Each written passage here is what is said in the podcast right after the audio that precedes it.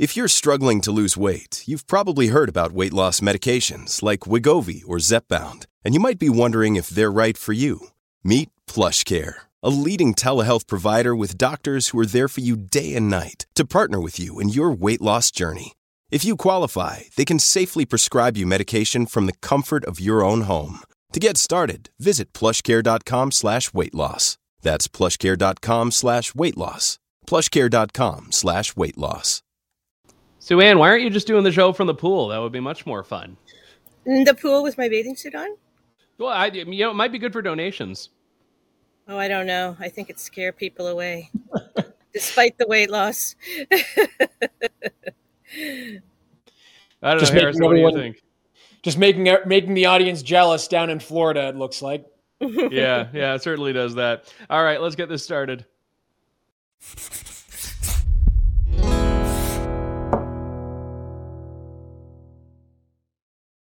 Welcome to Off the Record. This is True North's newest show where we all uh, shed our inhibitions and pretenses and let loose. Cut loose, let loose. We, we both cut and let loose on the stories of the week, some of which we've talked about on our show and have reported on, but we do it in a more casual and informal way. And we have uh, tried to have, anyway, some fun in the process. Uh, we've had great feedback on this so far. So hopefully we'll get to some of your responses as the show progresses. Last time we forgot, and uh, this time I might forget too because I just remembered now. So uh, we do eventually want to read your comments on this. Anyway, uh, joined by Harrison Faulkner, host of Ratioed and The Faulkner Show, and also Sue Ann Levy. Uh, great to have you both on. How are the weeks? I'll start with you, Sue Ann, because your week will just make Harrison and I jealous because we're in Ontario, Ontario weather right now.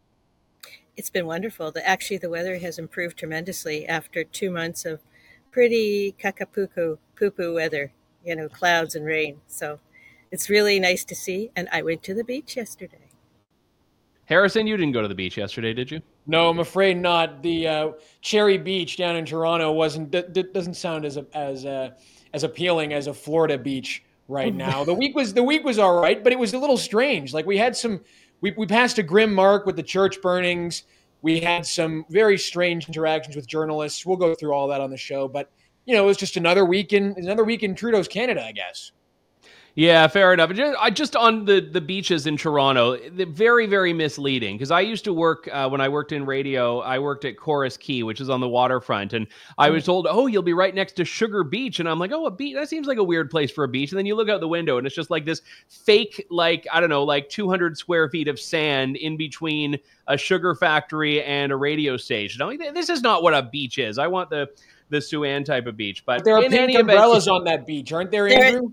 They're yeah, very yeah, yeah. You can put umbrellas up. That doesn't make it like plus thirty degrees and salt water. It's uh, like I don't even know if you. I don't even know if you can go in the water there. I think it's like just like a an over. I just don't get it. I just don't get what Sugar Beach is supposed to be. That's it. If you're from was- Alberta, you're like, what the hell are they talking about? So It was uh, let, let's talk about something that can unite us all, which is the spectacle that is Pierre Poilievre versus the media.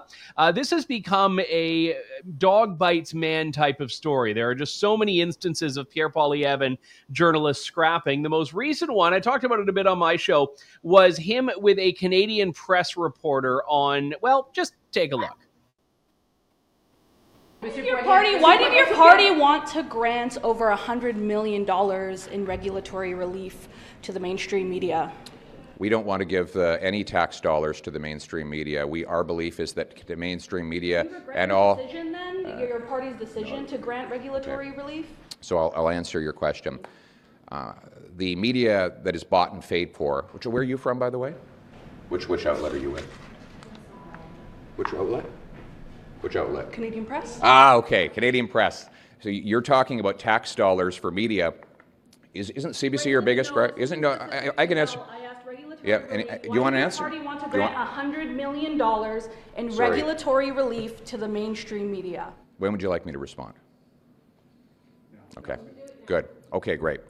So, of course, you are a tax-funded media outlet and uh, spreading Justin Trudeau's message. Why did you And and and so you're you're, you're interrupting me million? again. You're interrupting me again. Why I am answering the why did question. you- Do you regret granting $100 million in regulatory relief to the mainstream media, including Your question is Bell? false. So if you can allow me to correct your falsehoods, then we can we can answer the question directly. So, False.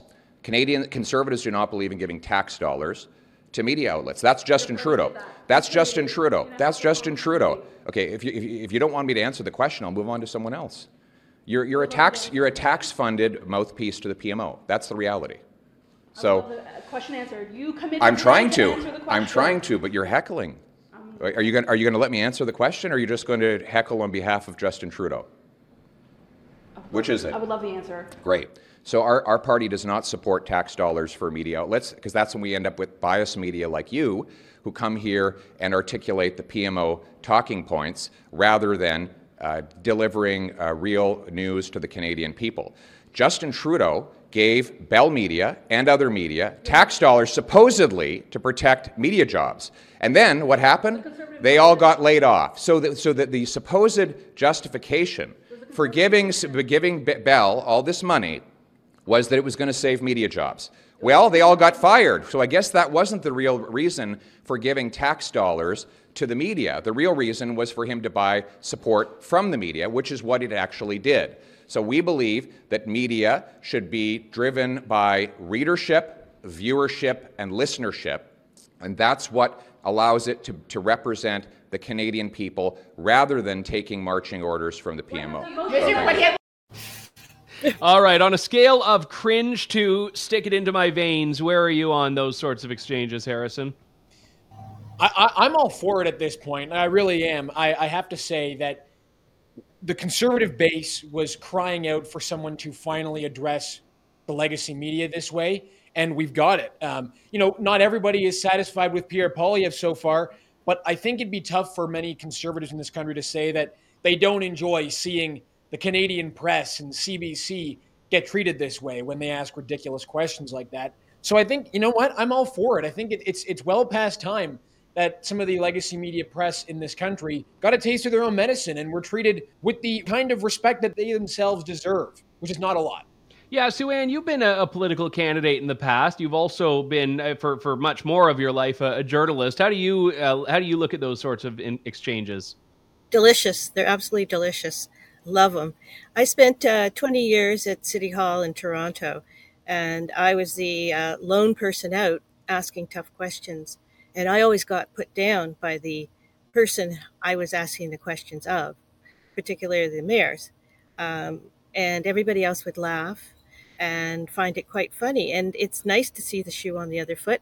And the thing that really, really um, makes me happy and find it delicious is that Pierre is so cool about it. He doesn't get ruffled in the slightest. He has a great technique. And it's fun, it's about time, as Harrison said, that these people were called out because it I find it despicable. So you don't take the Pascale Saint-Onge view. I, I, infer from your answer that this is an attack on democracy. She she really said this. Take a look. I just want to get back uh, on the altercation between Pierre Poilievre yesterday and a journalist from Canadian Press. Uh, first of all, I want to say that he's pretty thin skinned. Uh, it's our job when we're politicians to answer questions from journalists. We're accountable to the Canadian population, and it's the journalist's job to ask those questions. Some questions are difficult, some questions are easy. Yesterday's question was pretty easy. Uh, he was just asked to explain why his party introduced an amendment to lift fees for uh, Canadian broadcasters? It's a pretty easy question. It's, it's his party that brought that forward. So, yes, when you're a politician, you need to answer questions. And when you're attacking the press, when you're attacking our free press, you're also attacking democracy. It's unworthy of a leader. Now, I, I should just say I've never interviewed uh, Minister Saint-Onge. My one attempt at doing so uh, was a couple of months ago. She was leaving question period. It was around the time that there was a, a big uh, kerfuffle about C18 and, and, the Facebook news ban and all of that. And I, I had one question and she got into the back of her limo so quickly and uh, passed me off to a staffer who said to text him, and I did, and I never heard a response. So this whole "oh, we are there to answer questions," yeah, a load of crap. Uh, so Harrison, attack on democracy. What do you think? Well, it's a lot easier to answer questions from the media when you pay them off to write soft articles about you. It's a whole different story when you're the opposition to the government that's stuffing the pockets of the media. You know, I should also say that journalists and the politicians are supposed to have a combative relationship. They're not supposed to be patting each other on the back. They're not supposed to be, you know, treating each other with kid gloves. A sign of a good democracy is when the journalists fight back against the politicians and the politicians have a right to dish it back as good as they receive it. So again, this is just completely ridiculous. And one more thing, giving the money, giving giving media the taxpayer dollars is a lot different than lifting taxes on broadcasters. And anyone who pretends as though that's the same is obviously just trying to confuse the public and push political talking points. Yeah, what's what's your read on that, Sue-Ann? Well, I think, you know, she is a giant hypocrite. I mean, all we have to do is look at some of the uh, tape. I mean, the proof is in the pudding, in the tape of uh, Chrystia Freeland, for example, calling uh, security uh, and roughing up uh, one of our colleagues from uh, Rebel Media, Dave Menzies. I mean, Dave is a character, and sometimes he asks for it, but in this case, he didn't. He asked a hard question. You know, it's it's it's really really quite hypocritical to hear her talk that way because I don't know about you guys, but I was uh, muted, uh, banned on Twitter, uh, blocked, you name it, by politicians who didn't want to answer my hard questions. So it's kind of rich to hear her talk that way. Yeah, and, and also let's not forget Justin Trudeau is the guy who will, you know, say, oh, the Globe and Mail story is false. The guy who bans media he doesn't like from being there. So it's not even like they're living up to this lofty aspirational goal that they're setting out for others of, oh, we'll take all questions whether we like them or not. Yeah. They never do. They never mm-hmm. do. They they cherry pick, and most politicians do that. They cherry pick the ones that are from the friendly media. Uh, the amount of softballs that I, during my career, heard other media lob at various and sundry politicians was appalling. I mean, nobody ever really got, you know, many, many sides of the story or the hard side of the story. So, I mean, listening to her, the, the big difference, Harrison and Andrew, is that now we've got somebody who's actually fighting back and it's about yeah. time. Yeah, and it, it flips the script. Like the next election, because we're used to seeing the whole like deferential thing that uh, Erin O'Toole and, and Andrew Scheer did. So uh, we will keep an eye out for that. Uh, this is a, a story that uh, really w- was quite shocking, and I, I want to get both of you to weigh in on this. Uh, but let's play the video, and just to set the stage for it here, this is a very heated demonstration that was taking place outside a Richmond City Council meeting in British Columbia. The discussion was about a proposed supervised injection site, a, a so-called safe uh, drive by my quote, so I need to like bring in more. A so-called uh, safe injection site in Richmond, which people in the suburban community clearly didn't like, hence them coming out to be heard and be heard before city council. But then this happened.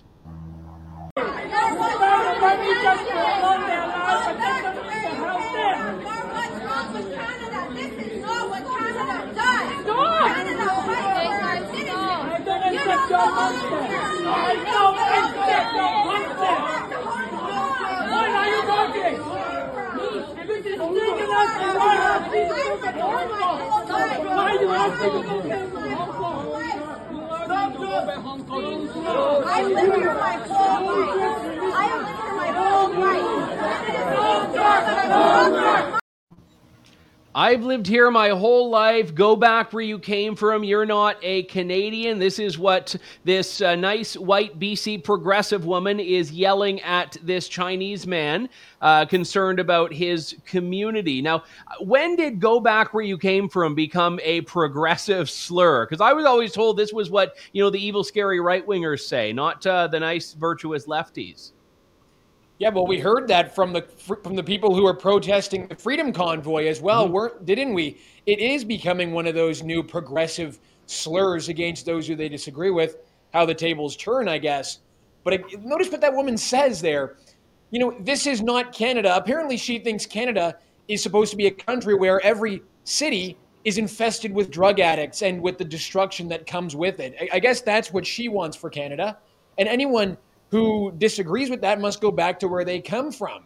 Well, I, am come from Canada, and I don't want to see my city, although it already has been in Toronto, turned into a drug-infested wasteland. but it's just completely ridiculous. But again, what you're seeing is sort of the the crumbling of, of the left here, uh, falling into the traps that they set for their opponents. Yeah, and I mean, look, I, I don't know this man who was in that, and I, I feel bad he was subjected to that. But oftentimes, I've always said immigrants have a, a much more idealized version of what Canada is and should be than many people who were born here because they chose to be here. They chose to come here. And this guy then sees people overrunning his community with uh, these policies, which are magnets for crime. You've covered these sites, Sue-Ann. Like, so who who is more Canadian? The the Asian man that says I don't want this in my neighborhood, or. The progressive woman screaming at him?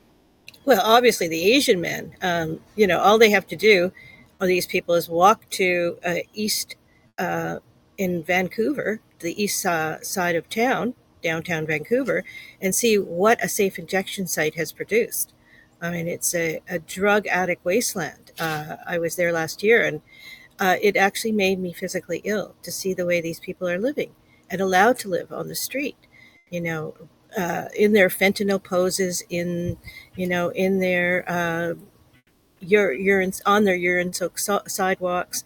I mean, I've said this repeatedly, and and then it came to Toronto, and people are seeing what how these sites destroy communities. And frankly, I've been against them for over 10 years, maybe 15, uh, when Vancouver first started. But frankly, uh, they don't help drug addicts, they just enable their drug addictions. And all the arguments that were used initially to bring them in, I don't think hold muster anymore because there's still opium opioid deaths, uh, and they they can't argue that these things are helping at all. All they're doing is destroying the fabrics of communities. Go to downtown Toronto, and you'll see drug addicts lying on the yeah. street. Well, yeah, and that's the thing here. I mean, when was Insite in Vancouver, which was sort of the first one? That has to be what 15, 15 years ago now that that came up. And yeah. and anyone can look at British Columbia and Vancouver specifically and, and see Clearly, none of this has helped. I mean, the situation has gotten exponentially worse. So, at, at best, it's made no difference at all. And at worst, hmm. it's inflamed this. But that's the part that's missing is that more of the same is not going to yield a different result. So, uh, the fact that there's was such anger in that video, I just is so insane, Harrison. Yeah. And the reality is it hasn't it hasn't worked at all. It is not saving yeah. lives. these are these are political talking points political dogma running up against a brick wall, which happens to be the truth. You know, British Columbia set the highest annual death toll for opioid overdoses just last year. And this, as you said, has been going on for years now. It's the leading cause of death in British Columbia for youth aged 10 to 18, opioid overdose. And now the BC government is considering providing safe fentanyl to children. I mean, anyone who thinks that this is saving lives as the as the addictions and mental health minister at the federal level will constantly repeat, or as British Columbia officials themselves will repeat, is running ex- at extreme odds with the truth. And they're just they have they have their eyes shut. They don't they don't want to address the fact that this is making life worse. It's ruining communities, and it's ruining lives. It's killing people. Yeah, and let's not forget the shooting last summer of that poor right. innocent woman mm-hmm. right near a safe injection site in Riverdale in Toronto. And people, the community was in an uproar. And the people who run the site and the health minister, deputy minister, they were downright cavalier about the crime that is occurring around these sites. Drug dealers know that they're a, a, target. I actually saw drug dealing in action because I've spent a lot of time outside some of these sites um, or around these sites. I mean, it's absurd that the progressives think that this is helping in any way it's the best definition of insanity, frankly. And I just want to add one more thing as yeah. well. Take a look in Toronto. If you happen to live in Toronto, you will know that the Works, the public health uh, City mm. of Toronto department, is uh, is on Ryerson University campus. So students who pay to go to university have to walk past a safe injection site, a site where they give out where they give out uh, uh all of these safe supply drugs, as they're called. It's just constant destruction and havoc on campus. So the city thinks that, thinks that that's appropriate. Uh, you brought up the Parkdale shooting. Uh, there was a woman who who worked at that facility who is now been charged because she yeah. helped to try and get this get the killer, these the alleged killer, away from the police. I mean, it's astonishing. These are, as you said, Andrew, crime magnets, And for somebody, some activist to to be so racist and awful in front of that person who just wants to live in a community that is not infested with yeah. drugs says a lot. Yeah, and I should say, of course, the activists won out in this case. The motion to uh, consider implementing this site uh, passed with a vote of seven to two. It was just two councillors who stood against it. Now, it's not a fait accompli just yet, but the way things are going, it, it certainly seems like that is likely to be the uh, eventual outcome here. But uh, speaking of unhinged protesters, uh, let's talk about what happened at Mount Sinai Hospital. I, again, this one is I, I, shouldn't even be surprised anymore. Like you think there are some sacred cows that uh, remain in uh, the context of political debate, but not when we are talking about the anti-Israel left. Uh, take a look at this clip.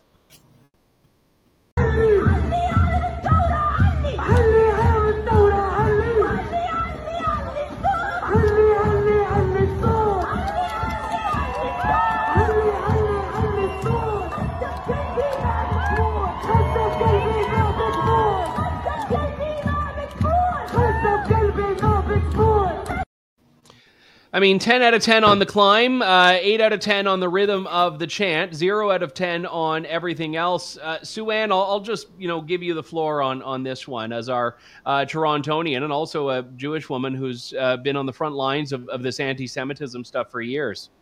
Yeah, you know, uh, Andrew and Harrison, this goes back to the fact that the police and uh, Toronto Mayor Olivia Chow didn't handle this well right out of the gate, and they enabled these people and empowered them to continue their protests.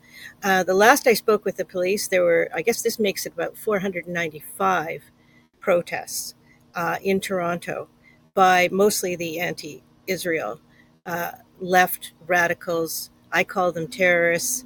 Um, they are, their, their tactics are intimidating you know, to strike a Jewish hospital. Somehow they thought that related to Gaza and what's going on in the hospitals there, although that is all propaganda because uh, the IDF never struck any hospitals, as that mm-hmm. has been proven. But um, they just, um, m- many of them are people who are just totally indoctrinated, ignorant of the reality of what's going on, um, and they just get caught up in the in the the craziness. I mean, they just they found a purpose. I follow all of them on social media, and I follow the leaders, and uh, somehow they think that these protests are going to help in some way. Uh, I think they're all mentally unstable, frankly, and um, I think that um, the police and they're now handling it much better. But you know, there were weeks and weeks, like almost eight weeks, of them not handling it well and this has just encouraged this this craziness.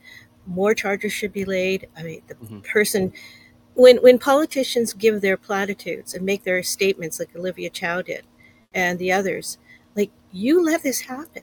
I want to say you let this happen. So it's rather again i'm going to use the word rich to be coming out and saying this. And and jews in my community are feeling very intimidated. To strike a jewish hospital mm-hmm. is outrageous uh, you you mentioned Olivia Chow, so she did eventually condemn this, and mm-hmm. Justin Trudeau eventually did mm-hmm. as well, and, and Doug Ford, and uh, so so they all eventually did, but it was notable how slow they were compared mm-hmm. to if there had been you know an attack on a mosque, and, and we've seen this happen. But uh, the way that the left responds to this, so Olivia Chow, who's been like a darling of the the far left and the even farther left for years. Uh, Olivia Chow puts out her condemnation on Twitter. I won't read the whole statement, but Nora, real communism has never been tried. Loreto uh, decides to respond this way. Let's put up her uh, post on X. She says, Chow betrays everything it means to be progressive. Now, uh, I leave that up though for a second because uh, Olivia Chow says a hospital is a sanctuary. Yesterday's actions were unacceptable. Targeting Jewish institutions is anti Semitic and hate has no place in our city. So when Nora says this betrays everything she means to be pro- everything it means to be progressive, she's saying the quiet part out loud, which is that what we saw in that video is what it means to be progressive, right, Harrison? Well, certainly. It's a mask off moment for Nora Loreto and for, I think, a lot of people who agree with her. To speak to the protesters' mental instability, as Sue-Ann noted, I can't think of a, a, a worse way to try and alienate Canadians from your cause than to protest like this in front of a hospital that has nothing to do with what these people are protesting about. Now, I mm-hmm. think that there are some people who protest Israel who don't protest out of out of out of racism, and they have they have they have uh, they have things that they want they they disagree with Israel on. But when you're protesting Mount Sinai Hospital to make this to make the claim that that is purely anti-Israel, pro-Palestine, and not anti-Semitic, I have a hard time believing that. And you really can't. Good luck trying to sell that to the Canadian public as well, because I've seen these protests. I've been inside of these protests. I've interviewed these people. When you speak to them, they of course understand that they're trying to you know get their cause out to the public and they want people to join their cause but mm in that group mentality it seems that they lose all sense of reality and they're willing to push the boundaries all the way to blatant anti-semitism and of and, of course the consequence of that is alienating canadians from your cause whatever whatever whatever kind of canadians were, were still perhaps uh, you know willing to support these people because they're just showing themselves to not actually care that much about what's going on. They care more about trying to make a statement about Israel, which of course is a statement about Jews. So it's just yeah. ridiculous. It, it's a deep rooted, deep rooted uh, Jew hatred, deep rooted Jew hatred. And, uh, you know, it started with targeting uh, Cafe Landwer, mm-hmm. Aroma, remember, uh, at the beginning. Um, and going in front of the Israeli consulate, well, that's, you know, you could make a, a, a sort of stretch it that that is related to Israel uh, more so.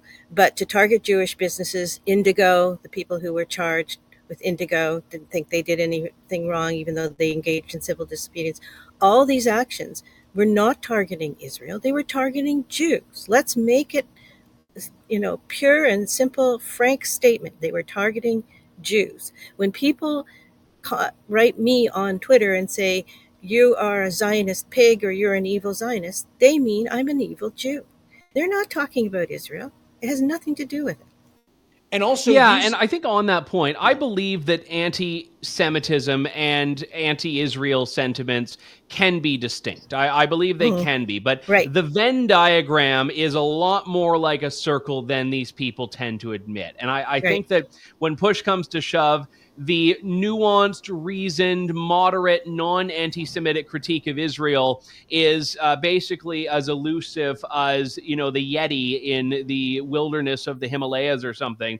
Uh, mm-hmm. Because nine times out of 10, it's just trying to put lipstick on a, a very anti Semitic pig. Yeah, and, and they they talk about uh, you know you're genocidal, you support genocide. This is the repeated comment I get you're you know Zionist. They use the word Zionist. They use the word Hasbara, and you like you say, they're trying to put lipstick on what is really deep-seated anti-Semitism. And as well, the, these protesters will say this is about human rights. This is about protecting Muslims who are being killed by Israel. But these protesters don't care about the Uyghurs in China. They don't speak up about other Muslims who are being killed by other Muslim countries. They speak up when it has to do with Israel. It's clear mm-hmm. this has nothing to do with human rights because they have lots they have lots to protest about if it was really just about human rights. It's not. It's about Israel, and as Sue Ann says, it's something much worse, much deeper. It, we we say in the Jewish community, if it's Jews, it's news. Yeah, yeah, very, very well said. I, I when I was in Israel uh, for the first time in, in 2011, I, I met an AP reporter there who said, you know, when and he spoke Hebrew as he was Jewish, and that was how he got the job being posted there when he was quite young. And he said, like, people at AP bureaus around the world are lucky if their stories ever get picked up. Where he said for him, it was like if someone sneezes in Jerusalem, he could write a story and it's going to get picked up everywhere. So I think there's some some empirical evidence uh, behind what you just said there, Sue Ann. Uh, just to end things, I mean, I know it's a bit of a sour note as we head into the weekend here, but uh, Harrison, why don't you tell us what happened in Regina uh, last weekend, and, more importantly, what happened in Ottawa in the days following? Yes, of course. Well, uh, as Canadians who've been following this story will know, Canada was rapidly approaching the grim 100 number of churches that have been targeted by arsonists and vandals uh, since 2021. We've now since passed that. We are now at 100 churches that have been targeted uh, in this country. And on Saturday, or on Friday midnight rather, the Blessed Sacrament Parish in Regina was targeted by an arsonist who was in, who was caught on camera dumping the contents of a jerry can onto the rear entrance of this 118 year old Catholic church, the oldest Catholic church in Regina, lighting it on fire and running away. Uh, thank God the church was saved by firefighters. But this is we're now we're now at 100 churches, which is an awful thing to have happened in this country. It's a blight on uh, on the government and the state of our country itself. Now, here's where it gets even worse. You might think that condemning an attempted arson of a church might be the easiest thing to do. It might be the easiest no-brainer thing to say, "Yes, I condemn the burning of a church." But according to the NDP and the Liberals, well, that was just not going to fly. Take a look at what happened when a Saskatchewan MP, Corey Tochor, I think I said his name right, he got up in the House of Commons on Monday and sought a unanimous consent motion to condemn the attempted arson at the Blessed Sacrament Parish. Take a look at this clip. The honourable member from Saskatchewan University, Saskatoon University. Yes, there, there, was another attempted arson at a church on the weekend, Mr. Speaker. And if you seek unanimous consent, I, you will find. I hear that there is no unanimous consent. It being 320, the House will now proceed to the taking of deferred recorded division. So no, no, no unanimous consent to condemn the burning of that church. They did it again, however, guys. They the, the left in Canada's parliament did it again when Andrew Scheer got up seeking the same motion. They let him speak for a little bit longer before cutting him off. But take a look, they did it twice, this time to Andrew Scheer. I recognize the honourable member, a former chair, a, a, current House officer, the member from Regina Qu'Appelle who is rising on his feet for a point of order. Mr. Speaker, Blessed Sacrament Church in Regina was subject to uh, arson and vandalism, and I believe you'll find support that the House recognized the right of Canadians to gather to worship or celebrate their faith. So I, I regret to interrupt the honourable member from uh, Regina Qu'Appelle, but I could clearly see that there is no uh, unanimous consent for this. Absolutely disgusting. What kind of people, Andrew, can't bring themselves to condemn the burning of a church? It's like the lowest, lowest, lowest, lowest hanging fruit. Like it's not even hanging; it's fruit on the ground. You could yeah. just kind of walk by and just sort of pick it up and say, "Oh wow, here you go." But eh, like you know, and it's it's one thing because I, I do believe that the anti-Semitism issues we've been discussing are, are very real. It's not an either or. You can condemn anti-Semitism, you can condemn uh, attacks against Christians, but again, Sue-Ann, it's it's one group that tends to get a pass here. You know, it just to me speaks to the breakdown of the moral fabric in our country that uh, they can't even uh, condemn something like this in a church. Uh, you know, perhaps these lefty progressives, uh, they don't like the police, they don't like religion, um, you know, and here we have drug addicts running wild and running rampant in on our streets in major cities. Um, I mean, the, it, it's sad to say that Trudeau's Canada, I mean, in the last eight years, I mean, the decline in this country is real, and it's it's very disheartening. There's a lot of symbolism going on, right, with these motions, and I think Christians who are watching this will have to struggle with the with the with with, with the idea that if they can't, if these MPs can't condemn the burning of a church, what does that say about how they think about Christians in this country? I think a lot of people are going to be left to, to, with that question in their heads.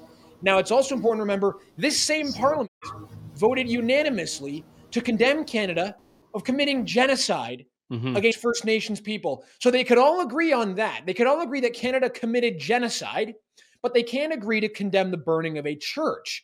What do you think the reaction would be if if not just not a hundred mosques, but one mosque had been the had been the target of an attempted arson? It would be bedlam in the House of Commons. Everybody would be freaking out over it, and rightly so, I should say. But oh, and, and Trudeau would have been on a plane there. He he would have been there exactly. uh, within hours. Uh, and that this is the thing that's happened. I mean, when there was that debunked, I mean, you would remember the Sue-Ann because it happened in mm. Toronto. There was that debunked uh, hijab uh, hoax where a young schoolgirl right. had had basically falsified right. a claim that her hijab yep. was ripped off. And this was like, you know, Trudeau was condemning it. And then when Toronto police said, yeah, okay, this never happened. Uh, but but therein lies the problem. Here we have video evidence. I, I don't think we need to play it, but video evidence of this arson attempt of police saying it. And there you go. You can see the, the screen grab of it there. And it is slow, slow. And to be honest, I still don't think Trudeau has said anything about it. I know a couple of Liberal MPs have, one of them, Anthony Housefather, who's been quite strong on these sorts of issues, but no nowhere near the condemnation, like you said, Harrison, if this had been at another type of institution, which would also have been wrong. Yes. All right, fair enough. Well, All right, yes, well, I was uh, going to jump in there, but you know, No, I, I was just going to say that I think Trudeau at this point is just dialing it in. Uh, I, you know, I, I don't think he's really running this country anymore. He's lost. Uh, he'd rather jet off somewhere. I mean, it's. Uh, I, I, I actually enjoy the, uh, the interplay between the people running for president down here because at least they th- seem to be passionate about what's going on, the border issues, and all that kind of stuff. Uh, I don't. I don't get that feeling from any of the people in the Liberal Party, and particularly Trudeau. if that's the case, and Trudeau is really phoning it in, and he's basically done. What a way to bookend his time as prime minister in this country. 100 Yeah. churches attacked under his Right. watch. What I can't think of better symbolism, quite frankly, to to to encapsulate Trudeau's time as prime minister of this country. Yeah. Very, very well said. Well, that is all that we had, but I, I do want to give some comments because we, we said we were going to. Well, I don't know if we t- told, told you we were going to. We said internally we were going to. Uh, a couple of comments from last week's show here. Uh, be still and no 2999 possibly not a legal name says uh, love the off the record format. Yes andrew it's endearing as opposed to highly unprofessional. You guys are a great trio. Well it's not as this show demonstrates going to be the same group of us every show. We do this like cutthroat fight to the death and at the end we'll be left with only three left. So uh, we we ditched candice. She uh, we threw her overboard. We brought sue ann in. Uh, maybe next week i'm the one who is uh, thrown overboard uh, we have a, a, question. So we were talking a little bit about inflation and grocery store uh, stuff last week, and uh, we were also talking about uh, Trudeau claiming that uh, Pierre Poilievre wanted to make Canada great again.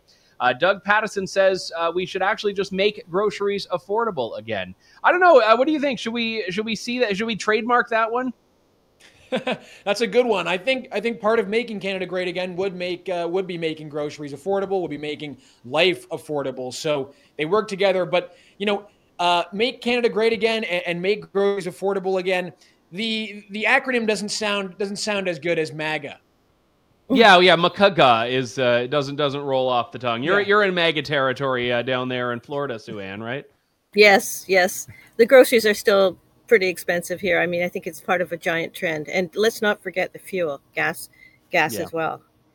Oh, when I when I when I was in uh, Davos uh, with uh, Sean Thompson and, and Cosmin Dzsurdzsa from our team a few weeks ago, uh, reporting we were not like Klaus Schwab's you know invited elites. We were we had a rental car and we were driving around and and me, I never thought I could have a gas bill that would make me long for the gas prices in Canada. That's how bad it is. So I mean, the one saving grace is that in Europe, like we had this van and.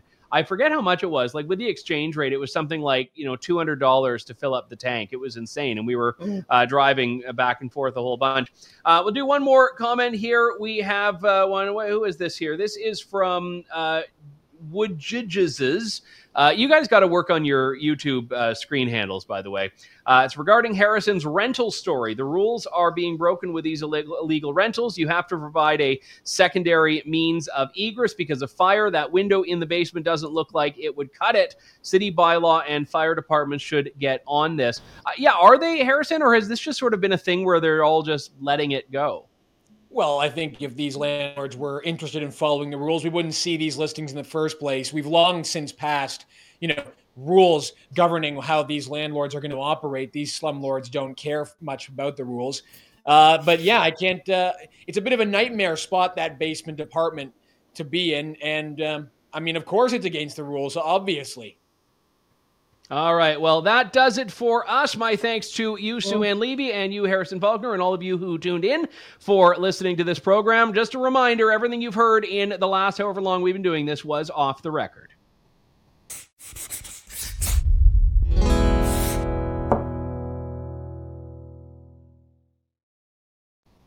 Now you get to jump in the pool, Sue Ann.